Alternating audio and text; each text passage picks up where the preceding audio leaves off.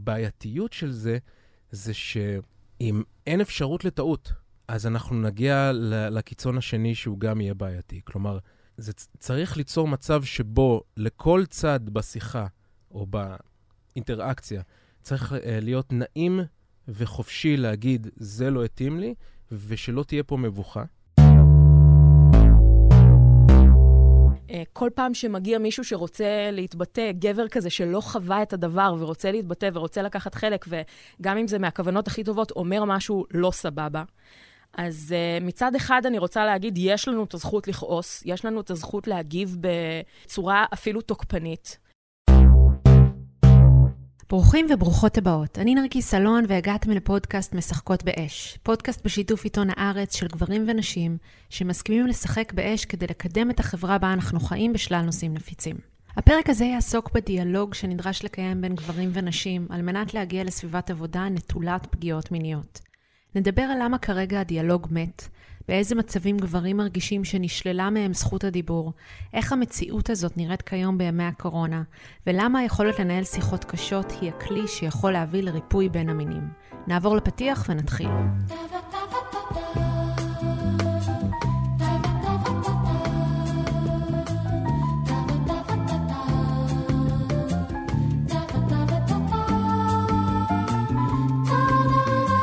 כיאה לדיאלוג, בפרק הזה פגשתי גם גבר וגם אישה שמתייחסים למצב.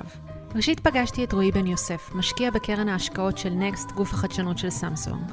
הרעיון הזה הוקלט לפני הקורונה, כך שתזכרו שבעולם שבו דיברנו עדיין היה לנו פגישות ומגע פיזי בין אנשים, מאפיינים שעולים בחלק מהסיפורים שאנחנו מדברים עליהם. כשחיפשתי גבר שיסכים להתראיין בנושא, דיברתי עם שלל דמויות מובילות מתעשיית ההייטק, וכולם התחמקו באלגנטיות בטענה שהנושא הזה בעייתי ולא משנה מה הם יגידו, הם יסתבכו. דווקא רועי ישר התנדב, אך כשהתחלנו לדבר, הוא שיתף את החשש שלו. אז אני אתחיל ואני אגיד שאני אה, חושב שהדיאלוג הזה הוא, הוא חשוב, ובגלל זה גם הסכמתי, בגלל זה אני פה.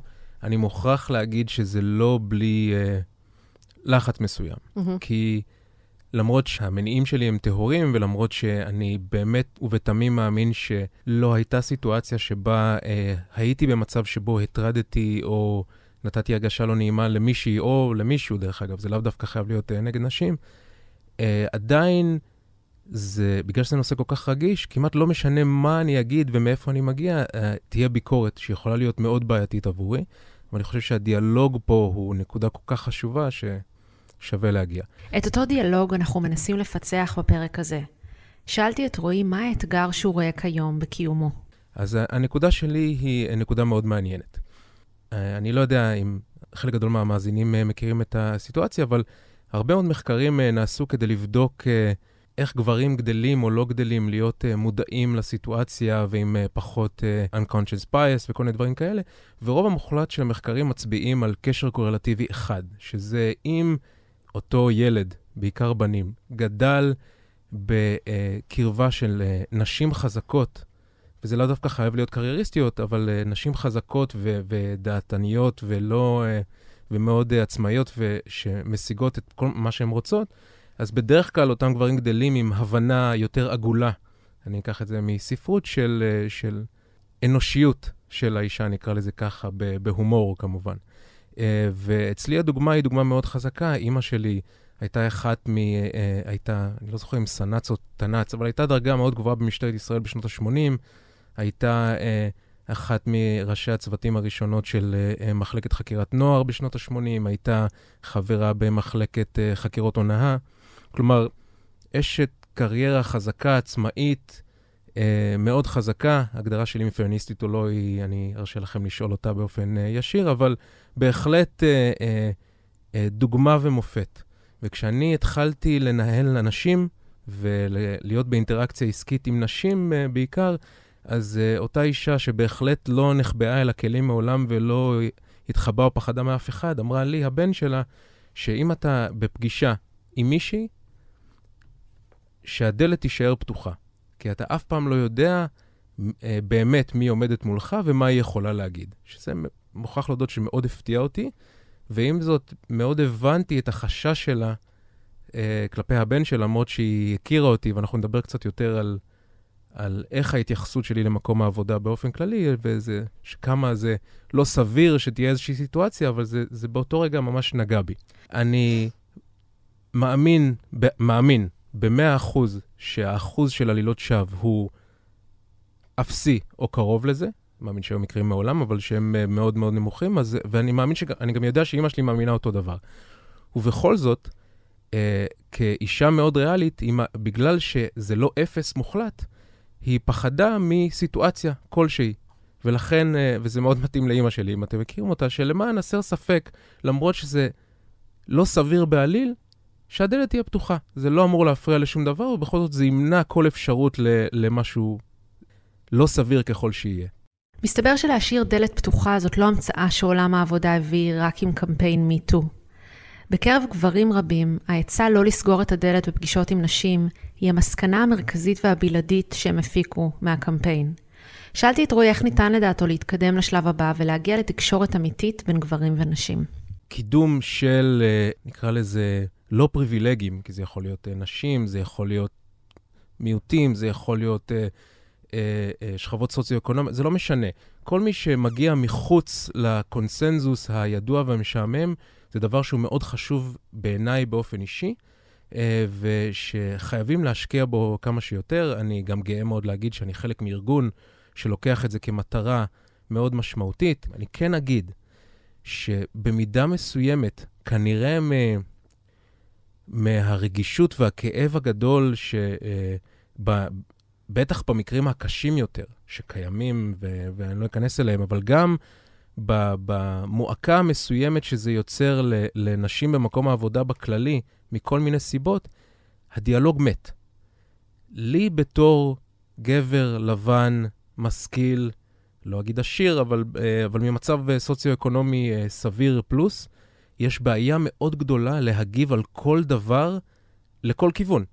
לחיוב, אה, לשלילה, כי אין דיון, כי ברגע שנאמרת מילה, גם אם אני לא חושב שהיא במקום, זה מאוד מהר יג... יכול להגיע לפסים מאוד אה, כואבים ומאוד נמוכים. אתה יכול לתת דוגמה?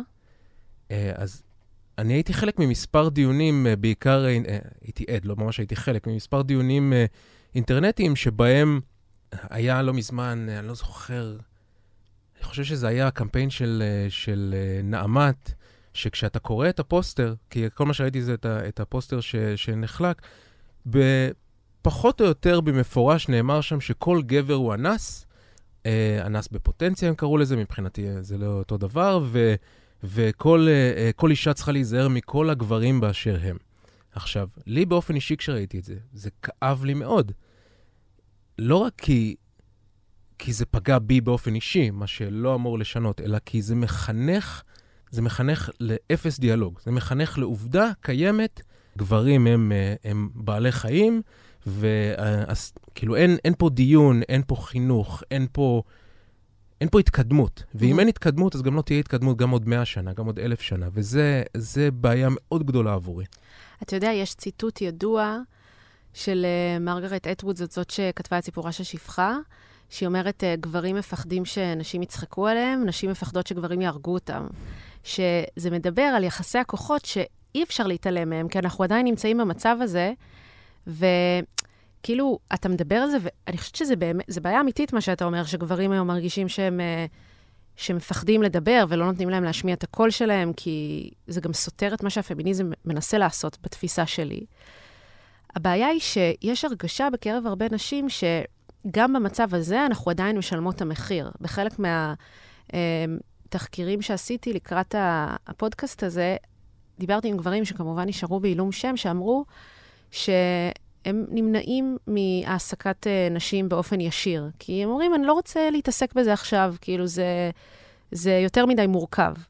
אז אה, מה אתה חושב על מקרים כאלה? מה, מה אפשר לעשות במצב כזה? אז אני מכיר את האסכולה הזו, שמעתי את זה בעבר, גם uh, מאנשים שאני מכיר. אני איך, איך אומרים במשפטים אה, צבאיים, אני אה, מודה בעובדות אבל לא באשמה. כלומר, אני, אני לא מקבל את זה. אני חושב שזה דבר פחדני. אני חושב שבסופו של דבר זה גם יפגע באותו איש מקצוע, כי אם הוא רוצה להביא את אנשי המקצוע הטובים ביותר, נשות המקצוע הטובות ביותר, שגם יחשבו לא בדיוק בצורה שהוא חושב ויאששו בדיוק את מה שהוא רוצה, אז הוא גם מפסיד בסופו של דבר. אני מבין את הפחד. ואני מבין את הפחד לא אישית כלפיי, אה, אני מבין את הפחד עבור אנשים מסוימים שמכירים את עצמם. אה, ואני חושב שאני פה אפתח אה, סוגריים אה, אה, מסוימות. אחת מהסיבות ש... שבאמת אני מרגיש בנוח לבוא ולדבר פה, זה כי, וצחקו, את אמרת, גברים מפחדים שיצחקו עליהם, אז אני לא, לא, לא הפחיד אותי מעולם. צחקו עליי לאורך כל הקריירה שלי, שאני בין, בין אוטיסט לאמיני, שאין לי, אין לי את החלק הזה, הפלרטטני, הכריזמטי ביחסים בין אישיים וכולי. ואני לוקח, לוקח ולקחתי את זה תמיד כדבר חיובי. אני מנסה להיות הכי ענייני שאפשר, והכי שקול שאפשר, וזה לא משנה מי עומד מולי. הקריצות שקורות בין אנשים, שזה דבר חיובי להרבה מאוד אנשים, לא קורות אצלי. Mm-hmm. כי ככה זה המבנה האישיות שלי, ככה אני חי, וזה לא בחירה, לא בחרתי להיות כזה. תמיד הייתי כזה.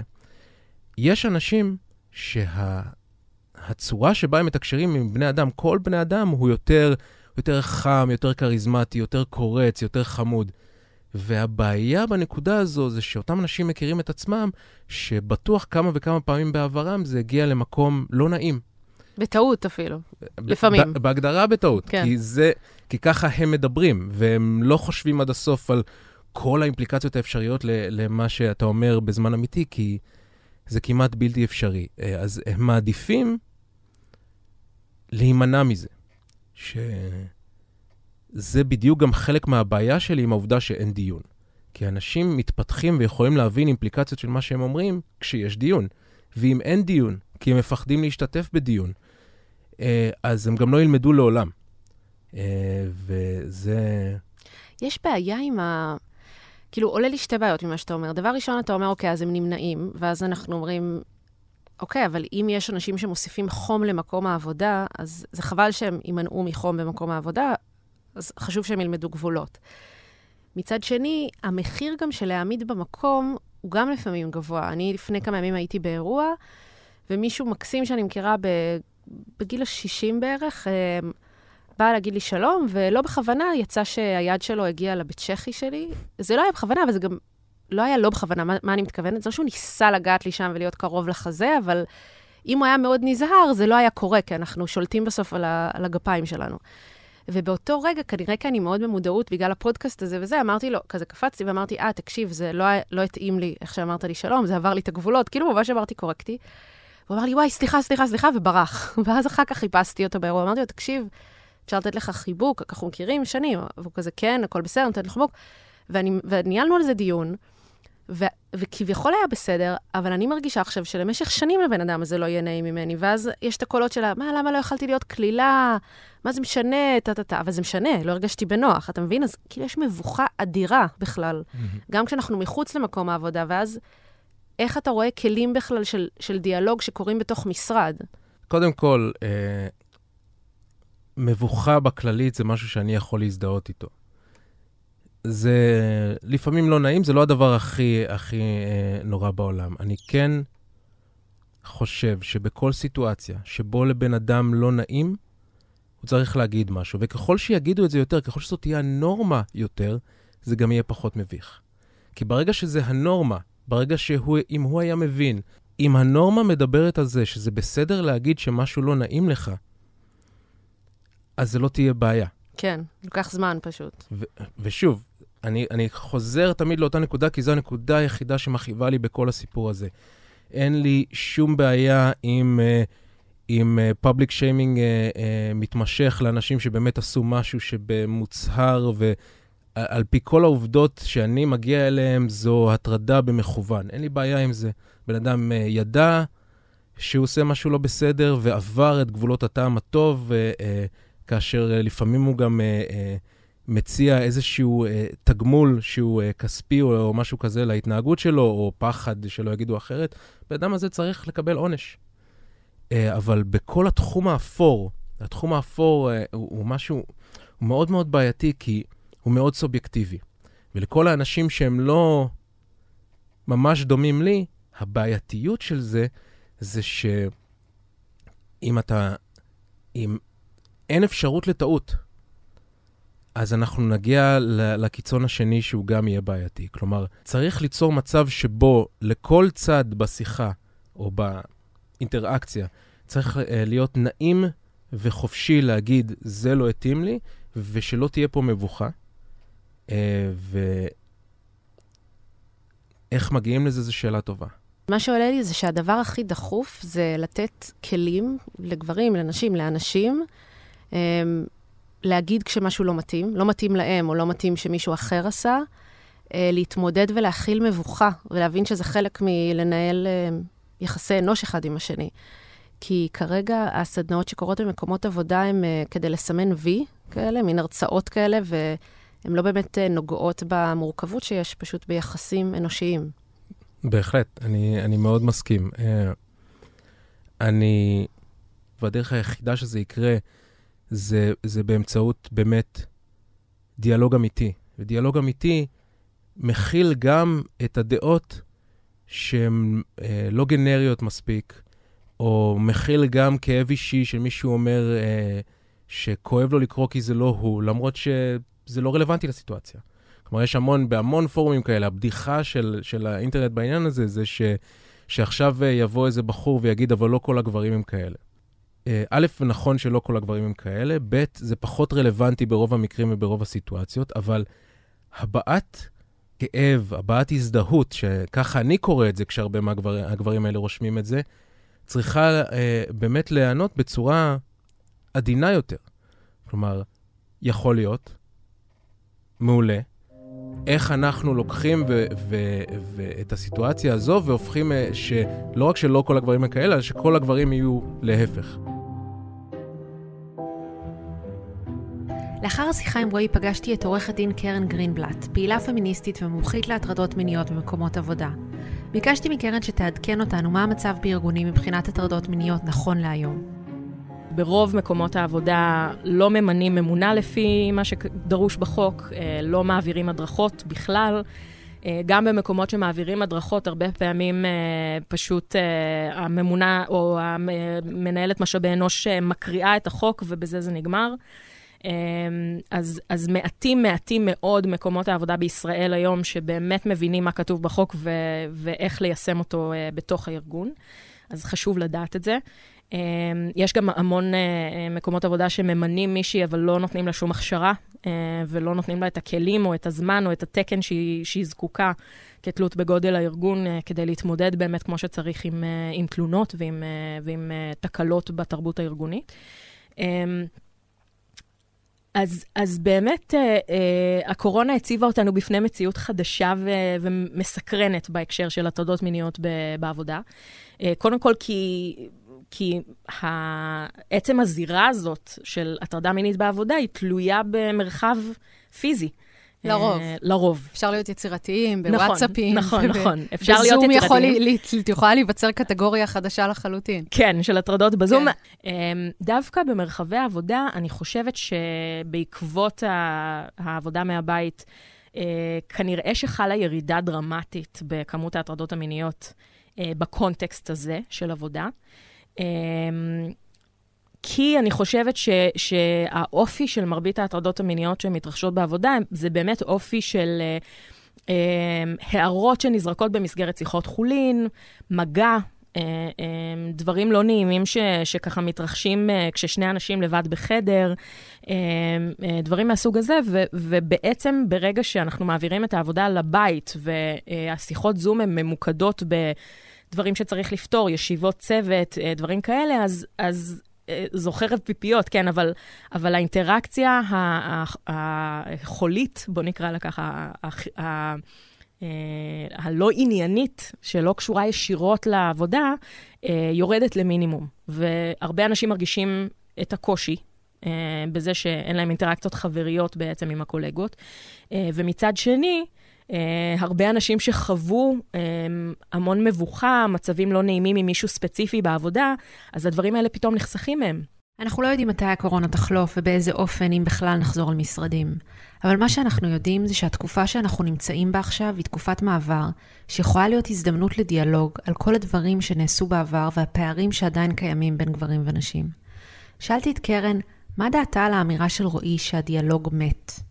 נשאלת השאלה איפה נכון לקיים את הדיאלוג הזה. אה, אין ספק בכלל שזה דיאלוג שצריך להתקיים, שהוא צריך להתקיים ביחד עם גברים, אה, ושהוא צריך להיות קונסטרוקטיבי.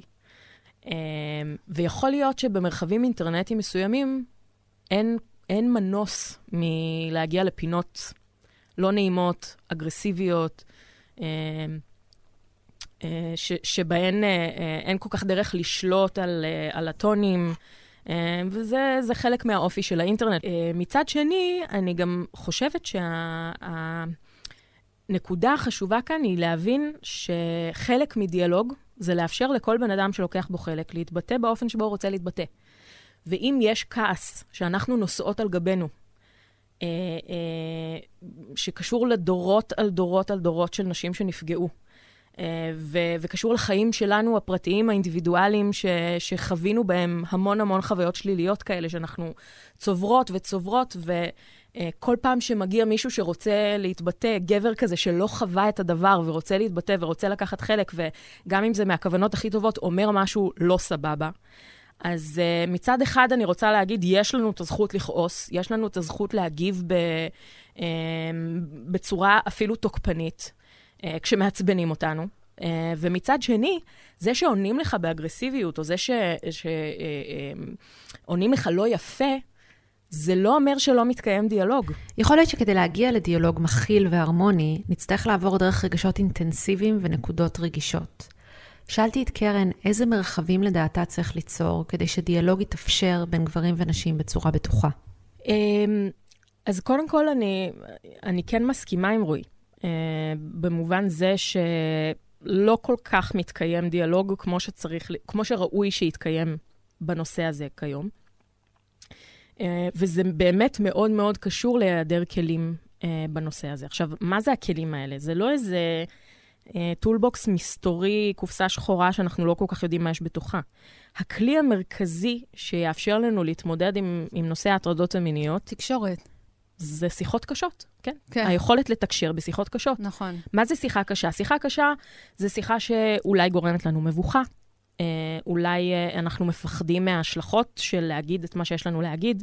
שיחה קשה זה שיחה שבה אנחנו, אני אה, אה, צריכה למתוח גבולות של עצמי מול אדם אחר. אה, זה משהו שהוא קשה להתמודדות ברמה האישית, עוד לפני שבכלל נכנס למרחב אה, אדם נוסף. אה, שיחה קשה זה שיחה של מעסיק שצריך לנזוף אולי, או לתקן התנהגות של אה, עובד או עובדת. אה, אז כל התחום הזה של שיחות קשות, באותה מידה ש, שקשה למעסיק לפטר עובד, כן? שזה הכי לא קשור להטרדות מיניות. אבל זאת שיחה קשה, זאת שיחה שצריך לנהל אותה ברגישות, זאת שיחה שצריך לדעת לתקשר בה. או אפילו, אפילו לפני הפיטורים, אפילו שיחת משמעת של, שגם, שוב, לא קשורה להטרדה מינית.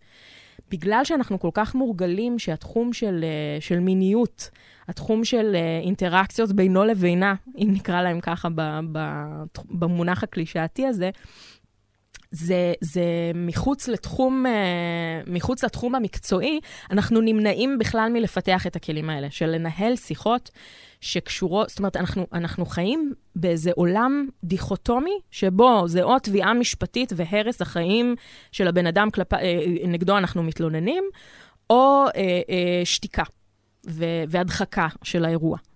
ואין שום דבר באמצע שמאפשר לנו מצד אחד, אנחנו קורבנות, להגיד, קורבנות, כן, זאת גם מילה מאוד טעונה ומאוד גדולה, וזה לא חייב להיות קורבנות. זאת אומרת, זה לא, זה לא חייב להיות איזה אירוע דרמטי, זה יכול להיות גם מישהו סיפר בדיחה חסרת טעם לידי, בעבודה.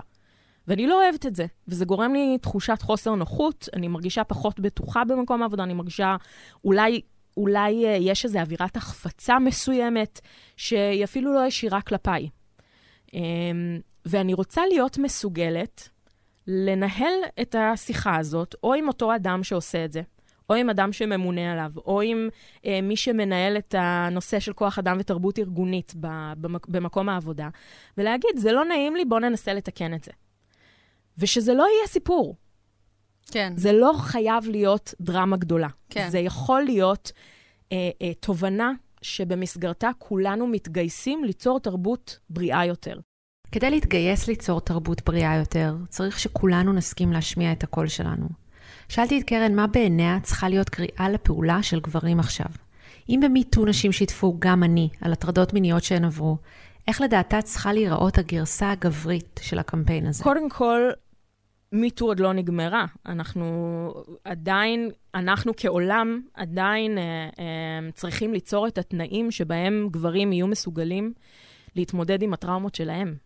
אה, הטראומות המיניות שלהם, הטראומות של האלימות והאביוס שהם חוו בתור ילדים, בתור נערים, בתור מבוגרים. אה, זה מתחיל בצעדים מאוד מאוד איטיים, אבל אנחנו יודעים ויודעות שעדיין אה, כיום יש תת-דיווח קיצוני ביותר אה, בקרב גברים על, פג... על פגיעות מיניות באופן ספציפי, וזה גם מובן למה. זאת אומרת, יש, יש סטריאוטיפים על מי שמדווח על פגיעה מינית שהוא נשי, שהוא לא גברי, שהוא לא עומד בסטנדרטים, שהוא חלש. אה, כל מיני דברים מהסוג הזה, ו- והחברה לא, לא יוצרת את, ה- את הספייס שמאפשר את הדבר הזה. אז זה דבר ראשון. הדבר השני, אה, יהיה קריאה לגברים להכיר בעוולות שהם גרמו, באופן שבו הם משתפים פעולה עם, ה- עם התרבות אה, הקשה, אה, הכוחנית, אה, שבה הם פוגעים גם בעצמם, גם בגברים אחרים וגם בנשים. אה, וכמובן בכל יתר הספקטרום המגדרי. אה, להכיר uh, במובן העמוק, זאת אומרת, לא בקטע של white guilt, אלא, אלא להכיר באופן כזה שאומר, גם אני קורבן של השיטה, של המציאות הזאת, של התרבות הזאת. אני קורבן במובן זה שבעצם ניטלה ממני זכות הבחירה איך להתנהג כלפי אחרים, כי כי, כי אני מוצף כל כך בתכנים מסרים ש... מסרים וציפיות. במסרים שאני צריך להיות כוחני, שבזה נמדדת הגבריות שלי. שאני צריך uh, ל- ל- לרצות מין תמיד, ובזה נמדדת הגבריות שלי. שאני צריך, uh, uh, שהאינטראקציה שלי עם נשים תמיד צריכה להיות עם איזשהו אנדרטון מיני uh, uh, בתוכה, ושהדרך וש, uh, הקלה ביותר להשיג עוצמה ואני אומרת עוצמה דווקא לא, במ, לא, לא עם איזשהו מטען שלילי או חיובי, um, היא באמצעות החלשת האחר. והאחר שהכי קל להחליש זה, זה נשים, וזה באמצעות הטרדה מינית, זה באמצעות יצירת מבוכה, יצירת תגובה, יצירת חוסר נעימות. זה נורא נורא קל. את רק שורקת למישהי ברחוב, ועם, ואת רואה אותה מתכווצת. זה נורא קל לעשות. Uh, וזה, וזה רגע כזה של, אה, יש לי כוח על אדם אחר שאני אפילו לא מכיר, שאני אפילו לא... אה, אה, צריך להתאמץ כדי למצוא את הכפתורים שלו. אה, אז, אז ההכרה בחלק שלנו במשחק הזה, וזה גם גברים וגם נשים, בדיוק כמו שמיטו גם לגברים וגם לנשים, תוביל קודם כל לירידה במדד הלחץ, לירידה בפחד מזה שאולי יגידו עליי ואולי אני אהיה הבא שמפילים לו את הראש במרכאות. למה? כי יבינו שלכולם יש חלק. כן. לכולם יש חלק. את יודעת, אני... כאילו אני... מראש מודה באשמה. כן, ו- ואני יכולה לספר לך שככה אה, הייתי ממייסדות לילה טוב, שזה ארגון ש- שעוסק בהטרדות מיניות בחיי הלילה בברים, מועדונים ופסטיבלים. ו- ואחד הדברים שהיו מדהימים זה שבתחילת, ממש בתחילת הדרך, אה, היו ברים שרצו לפתור את הבעיה, אבל נורא נורא פחדו להגיד, אצלנו יש את הבעיה הזאת. כי הם פחדו שהם יהיו היחידים ושידבק להם איזה מוניטין של מקום שיש בו הטרדות מיניות. עד שהם התחילו להבין, ואנחנו עזרנו להם להבין את זה, שבכל מקום זה קורה. אין בר ומועדון שבו לא מתרחשות הטרדות מיניות, וזה לא אומר שום דבר על האופי של המקום. זה לא אומר שום דבר. זה רק אומר שהטרדות מיניות הן הרבה יותר אה, אה, אה, שכיחות ממה שאנחנו חושבים. ו- ברגע שירד מדד הלחץ הזה, והם הבינו שהם במרכאות בחברה טובה, הם הבינו שבעצם זה לא אומר עליהם שום דבר מיוחד, לא אומרת רע, רע בטח, כי צריך לקחת על זה אחריות וצריך לפתור את זה, אבל לא מיוחד. אז היו מסוגלים להביט נכוחה בבעיה ולהתחיל אה, למצוא יחד איתנו את הדרכים להתמודד איתה. ואני חושבת שזה יהיה איזשהו שלב אה, שנצטרך לעבור אותו יחד עם גברים. ודבר אחרון, שהוא ה, ככה העתיד של הדבר הזה, אה, הוא חקירה חברתית מעמיקה אה, של הסליחה, של אה, מהם התנאים שצריכים להתקיים כדי שהחברה תקבל אליה חזרה אה, בזרועות פתוחות את האנשים שחטאו, את האנשים שפגעו. זה קשה קודם כל כי אנחנו, כי אנחנו רוצים ורוצות אה, להיות סולידריים עם קורבנות. אה, והמחשבה הפשוטה יותר, או, או השטחית יותר, היא שסולידריות עם הקורבנות אומרת לא סולחים לעולם אף פעם על כלום. כן. אמ, אבל האמת היא שמכיוון שהתופעה של פגיעה מינית והטרדה מינית היא כל כך שכיחה, היא כל כך מתרחשת במרחבים שבהם אין אפילו כוונה לעשות את זה, אלא רשלנות, חוסר ידע, בורות, אה, חוסר רגישות, חוסר הבנה, אה, קשיי תקשורת, כן? כמובן שיש גם את הספקטרום הקשה יותר, ואני אפילו לא מדברת עליו. אה, אבל, אבל בכל האזור הזה של התייחסויות מבזות או משפילות, אה, אה, הצעות חוזרות ונשנות בעלות אופי מיני, כן? המקומות האלה שבהם מישהו מפלרטט איתך ולא יודע מתי זה יעבוד לו להיות עקבי, ושבסוף תשתכנעי, ומתי זה בעצם הטרדה מינית ואובססיה והגזמה וכניסה למרחב הפרטי וכל הדברים האלה. אז בכל המקומות האלה זה כל כך כל כך שכיח, שאנחנו לא יכולים לתפקד כחברה אם נוקיע ונזיז הצידה את כל האנשים שעשו את זה, שפגעו באיזשהו אופן, אה, ופשוט לא נאפשר להם לא לעבוד ולא להיות במרחב הציבורי. זה ולא... כמו החולי קורונה. כן. כל מי שהתגלה כחיובי, כן. נכון, זאת אומרת, אנחנו צריכים להבין איך לקיים את הכלכלה ואת כן. השוק ואת החברה. שיהיו בבידוד, יצאו מהבידוד, וכן. אז אוקיי, כן. אז בקורונה מצאו, אה, אה, ו- ויכול להיות שמשנים את זה כל רגע, כן? אבל בגדול, כן, מפרסמים את הקריטריונים ליציאה מהבידוד. נכון. נכון? מה הקריטריונים? צריך להיות אה, שתי בדיקות שליליות ולא, ובלי תסמינים וכולי. ולעבור איזשהו זמן. אז, אז אנחנו, בתחום של פגיעה מינית זה יותר קשה. זה יותר קשה להגדיר מה הקריטריונים, אבל אנחנו כן במצב של להגיד מה לא, קודם כל, אנחנו כן בשלב הזה שאנחנו אה, בעיקר בעיצומו של מיטו, אה, ראינו המון התנצלויות ציבוריות של כל מיני דמויות חשובות כאלה, של סלבס, שפגעו, אה, לואי סי קיי כאלה, וקווין ספייסי כאלה, וכל מיני אנשים. שניסחו, יכול להיות שעם חברות יח"צ מסוימות, אה, ניסחו התנצלויות. ואפשר להסתכל על ההתנצלויות האלה ולהגיד מה עובד ומה לא עובד. אפשר להגיד, למשל, האם הבן אדם הזה באמת לקח אחריות על מעשיו בהתנצלות הזאת? האם אנחנו רואים שהבן אדם הבין מה לא בסדר במעשים שלו, והבין גם איך לשנות את עצמו, איך לעשות את העבודה על עצמו, כן. כדי שזה לא יחזור על עצמו. או אם הוא מודה שזה קרה. יש הרבה יותר שאלות מאשר תשובות. כדי להגיע לחברה מכבדת עבור גברים ונשים, נצטרך לעבור דרך הרבה שיחות קשות. כמו שקרן סיכמה את זה, אין ספק שאנחנו בדור המדבר, אין ספק שאנחנו באיזה תקופת ביניים שבה אנחנו חיות וחיים במקביל גם את העבר וגם את העתיד. וזה אומר שיש חיכוכים וקונפליקטים, וזה אומר שהמטוטלת ככה אה, אה, יוצרת המון דיכוטומיות והמון אה, אה, אה, מצבים קשים שבהם אה, אה, אנחנו זועקות ולא מבינים את הזעקה שלנו, ו, והם זועקים ולא, מבינים את הזע... ולא מבינות את הזעקה שלהם, והם רוצים להיות חלק, אבל אנחנו לא נותנות להם להיות חלק, ורוצים לנהל איזשהו אה, באמת אה, שיח קונסטרוקטיבי ולא יודעים כל כך איך. אמ, ועדיין ההטרדות והאונס וה, וה, והרצח נשים והדברים הנוראים האלה קורים במקביל לזה שאנחנו כבר ממש עברנו, עברנו הרבה הרבה הלאה. אז דור המדבר, תודה שהייתם איתנו, ותמשיכו להגיע ולהאזין, כי יש לנו עוד המון עבודה ודרך לעשות ביחד לפני שנראה שינוי אמיתי. אתם מוזמנים להצטרף אלינו לקבוצת הפייסבוק שלנו משחקות באש. שם אנחנו ממשיכים וממשיכות ביחד את הדיון בצורה מכבדת ומאפשרת. ערכו את הפרק מאיה בניסן ואמיר פקטור, עיתון הארץ שותף להפצת הפודקאסט. ניפגש בפרק הבא ונמשיך לנהל את הדיון על יחסים בין גברים ונשים והתנהגות מינית.